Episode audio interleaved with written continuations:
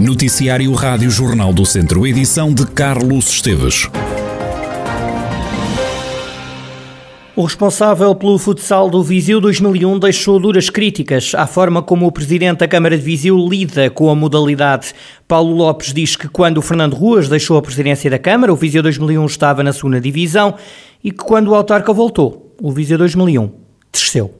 Doutor Ruas é convidado para vir para assistir a um jogo do Sporting, para assistir a um jogo do Benfica, não aparece, portanto não se interessa minimamente por aquilo que é a realidade do, do, do futsal. E naturalmente nós fizemos alertas em relação ao que estava a passar, nós fomos o clube com o orçamento mais baixo da liga, ou, mais baixo ou o segundo mais baixo, e nunca tivemos um apoio condizente do, do, executivo para, para poder ficar na primeira divisão, nunca. Fizemos este alerta há meses, Portanto, eh, Viseu, em termos políticos, tem aquilo que merece. Tem um clube de segunda divisão, porque de facto, com o Dr. Ruas, o Viseu, quando o Dr. Ruas saiu, estava na segunda divisão e quando o Dr. Ruas regressou, o Viseu foi para a segunda divisão. Portanto, desportivamente, em termos políticos, parece-me que é isso que, que o Executivo quer e é isso que Viseu merece neste momento. Paulo Lopes diz que Viseu, em termos desportivos, é um marasmo com toda a naturalidade. Eu pergunto, mas que cidade é esta? O que é que nós temos em termos desportivos em Viseu? Isto é um marasmo total. Viseu 2001 deu um pontapé no marasmo, foi o único clube que em quatro anos projetou a cidade do ponto de vista desportiva,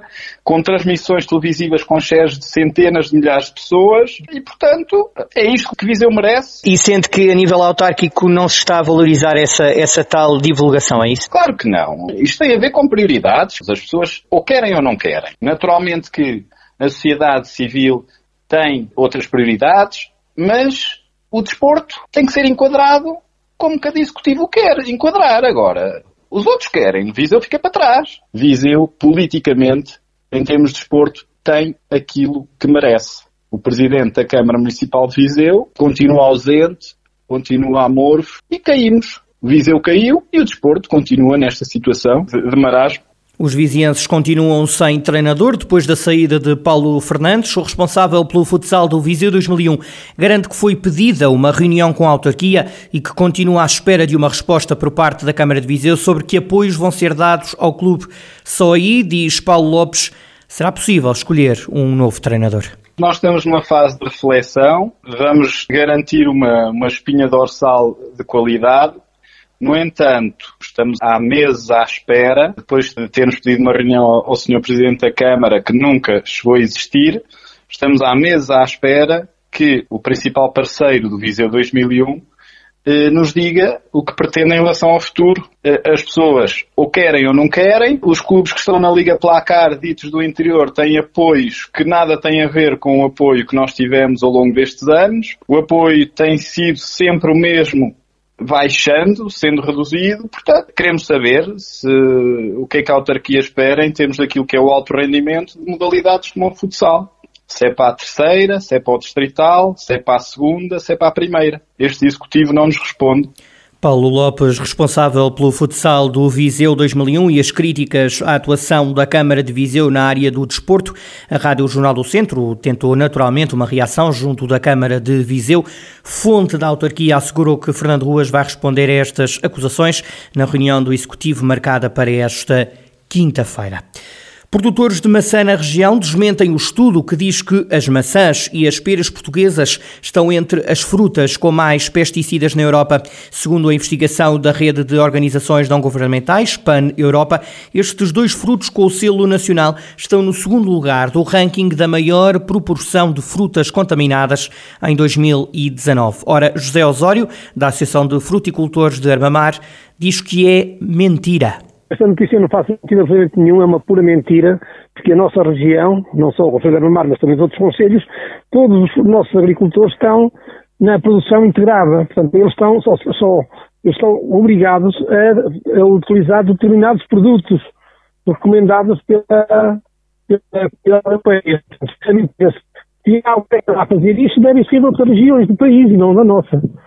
Eu vou falar com a diretora regional e vou ver se, o que é que a ministra diz acerca disso, não é? Porque 99% dos nossos agricultores estão em produção integrada. Têm técnicos que, que os apoiam no campo e que lhes dizem, que lhes recomendam os produtos que devem utilizar. Portanto, que a ministra e a CAP, se, eu também vou ligar para a CAP para ver o que é que eles dizem acerca disso.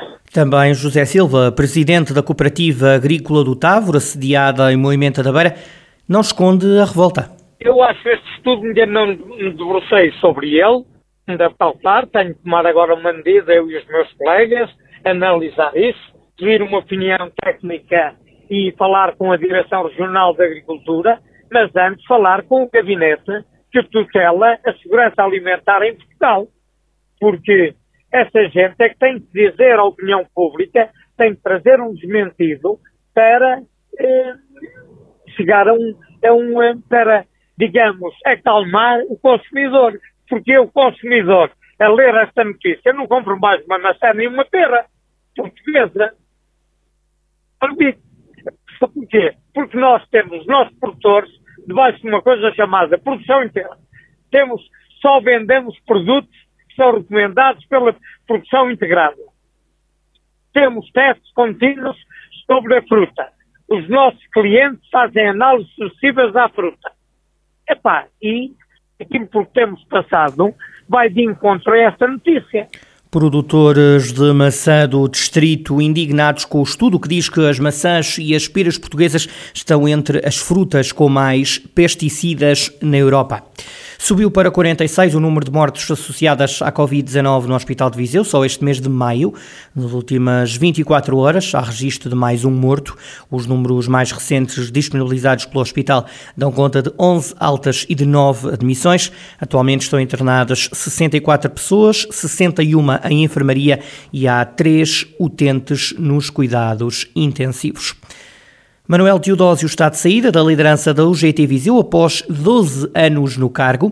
A Rádio Jornal do Centro diz que sai pelo próprio pé e orgulhoso do trabalho que fez. Saio por vontade própria, porque entendo que não nos devemos perpetuar e acomodar uh, aos lugares.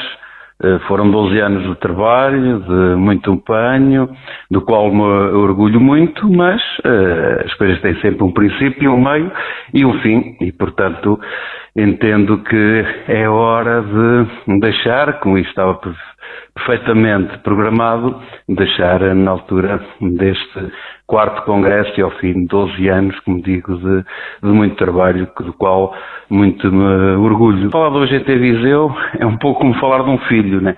Um filho que ajudei a nascer, a crescer e que entendo que atingiu já a sua maturidade, não é? Penso que deixo uma organização que é tida como referência no país junto das outras uniões todas da UGT, deixou devidamente organizada, perfeitamente equilibrada e pronta para enfrentar o futuro, que é sempre, obviamente, uma, uma grande uh, incerteza. O sindicalista diz que o GT marcou pela diferença e destaca as muitas formações que foram dadas. Manuel Tidósio abandona no sábado a liderança da UGT Viseu com a realização do quarto Congresso de Organização, onde será eleito Rui Moreira como responsável pela União Geral dos Trabalhadores de Viseu vai haver uma lista, como sempre, uma lista, portanto, de consenso, eh, de consenso entre os, um, os sindicatos todos, não é? Que fazem parte do GT Viseu e também nestes uh, últimos anos vários sindicatos aderiram, portanto, fizeram com que fossem mais o, os seus membros. Hoje são 27 sindicatos que fazem parte da UGT Viseu e, portanto, os sindicatos neste momento estão a trabalhar, a elaborar precisamente uh, a sua lista para ser apresentada sábado no, no Congresso e que, portanto, estará à volta de, de um nome perfeitamente consensual que, que é o Dr. Rui Moreira e que, portanto, uh, caberá constituir a equipa toda e fazer o programa de ação para os próximos anos, não é? Manuel Teodósio, que vai deixar o comando da UGT Viseu, o sindicalista, está agora à frente do Sindicato dos Professores da Zona Centro. Uma queixa da União de Freguesias de Pinheiros e Valde Figueira levou a ANACOM, a Autoridade Nacional de Comunicações, a fazer um estudo sobre a cobertura de rede no Conselho de Tabuaço. Hilda Matos, diretora de comunicação da ANACOM, dá conta dos resultados a que a investigação chegou. O que verificamos uh, é que, uh, de facto, Uh, existem, um, enfim, algumas dificuldades em algumas zonas. Um, ao nível da cobertura, uh, há operadores que apresentam uma cobertura bastante elevada, não é? Acima dos 99%. Uh, outros, como a MEL, está um bocadinho abaixo, nos 94,8%. Um, a acessibilidade do serviço apresenta valores um bocadinho mais baixos e, uh, portanto, quando se trata então do serviço de dados, não é? Portanto, internet, um, aí os valores são uh, ainda mais reduzidos. Portanto, um, existem de facto algumas dificuldades, não é? Aqui e ali. Resultados que foram apresentados esta terça-feira em Taboaço, numa sessão onde estiveram os presidentes de Junta e a Câmara Municipal. Hilda Matos anotou queixas dos autarcas daquele Conselho. Referiram, eh, para além das coberturas, eh, de algumas deficiências ao nível da, da cobertura da rede móvel, né, designadamente no que respeita ao acesso à internet, também algumas lacunas eh, em matéria da, da fibra ótica e, portanto, aqui está previsto que tem sido feito um levantamento das zonas, das chamadas zonas brancas, não é? Zonas onde não existe rede fixa de banda larga de alta velocidade um, e portanto, até está previsto que haja na sequência desse levantamento um concurso público com financiamento comunitário para se levar a fibra ótica a todas as casas e foram também dadas conta eh, de outras preocupações, eh, também ao nível do serviço postal, com algumas demoras na entrega, problemas com cabos nas fachadas, cabos que são desligados e que são desativados, mas que não são desinstalados, por assim dizer. Foram expressas também, enfim, algumas preocupações em matéria do CIRESP Hilda Matos, diretora de comunicação da ANACOM, com as conclusões do estudo feito às comunicações no Conselho de Taboaço. Termos conseguido assegurar a manutenção é motivo para festejar, é o que diz Tiago Ferreira, o presidente do Termas Hockey Clube. A equipa das Termas garantiu a presença na segunda divisão na próxima época. O presidente do clube realça os feitos que a equipa de hockey em patins alcançou nos últimos anos. Nós consideramos que é um grande resultado, uma segunda divisão nacional de hockey patins. Temos que nos lembrar que a primeira divisão é o melhor campeonato do mundo a segunda divisão em Portugal é equiparada a muitos campeonatos da primeira divisão do resto do mundo, especialmente a Zona Norte, não é? Que foi um grande, uma grande conquista. A manutenção, ao fim de, de tantos anos arredados desta divisão, não é? Por, por, por o clube não ter, não ter tido ativo a modalidade. Eh, após este reinício do Hockey Patins, a terceira divisão, ao fim de dois anos subimos divisão, este ano conseguimos manter, penso que é motivo para festejar, penso eu. Para a próxima época, o Presidente promete tornar a equipa do Termas ainda mais competitiva? O nosso, o nosso objetivo é, é tentar, tentar criar uma equipa mais competitiva, de forma a ir eh, subindo uns, uns lugares na classificação e pelo menos tentar uma manutenção mais rapidamente, para não, não sofrermos todos tanto até, até ao último jogo. E quanto aos adeptos, Tiago Ferreira entende que o alívio das restrições permitiu à equipa sentir mais apoio. Esta época começámos também com algumas, com bastantes restrições na questão dos adeptos. Isto foi melhorando, eh, felizmente, e nesta segunda volta, eh, principalmente, lutámos mais pessoas dentro do pavilhão, mais apoio ao clube. Ainda estamos a viver uma situação complicada, mesmo a nível de economia isto ainda não está nada, nada bom e nosso projeta melhorias, infelizmente, mas notámos, pelo menos a nível de adeptos e de sócios, um apoio maior, principalmente na segunda volta, quando começou o alívio das restrições. Tiago Ferreira, o presidente do Termas Hockey Clube, o clube garantiu a permanência na segunda divisão nacional de hockey em patins.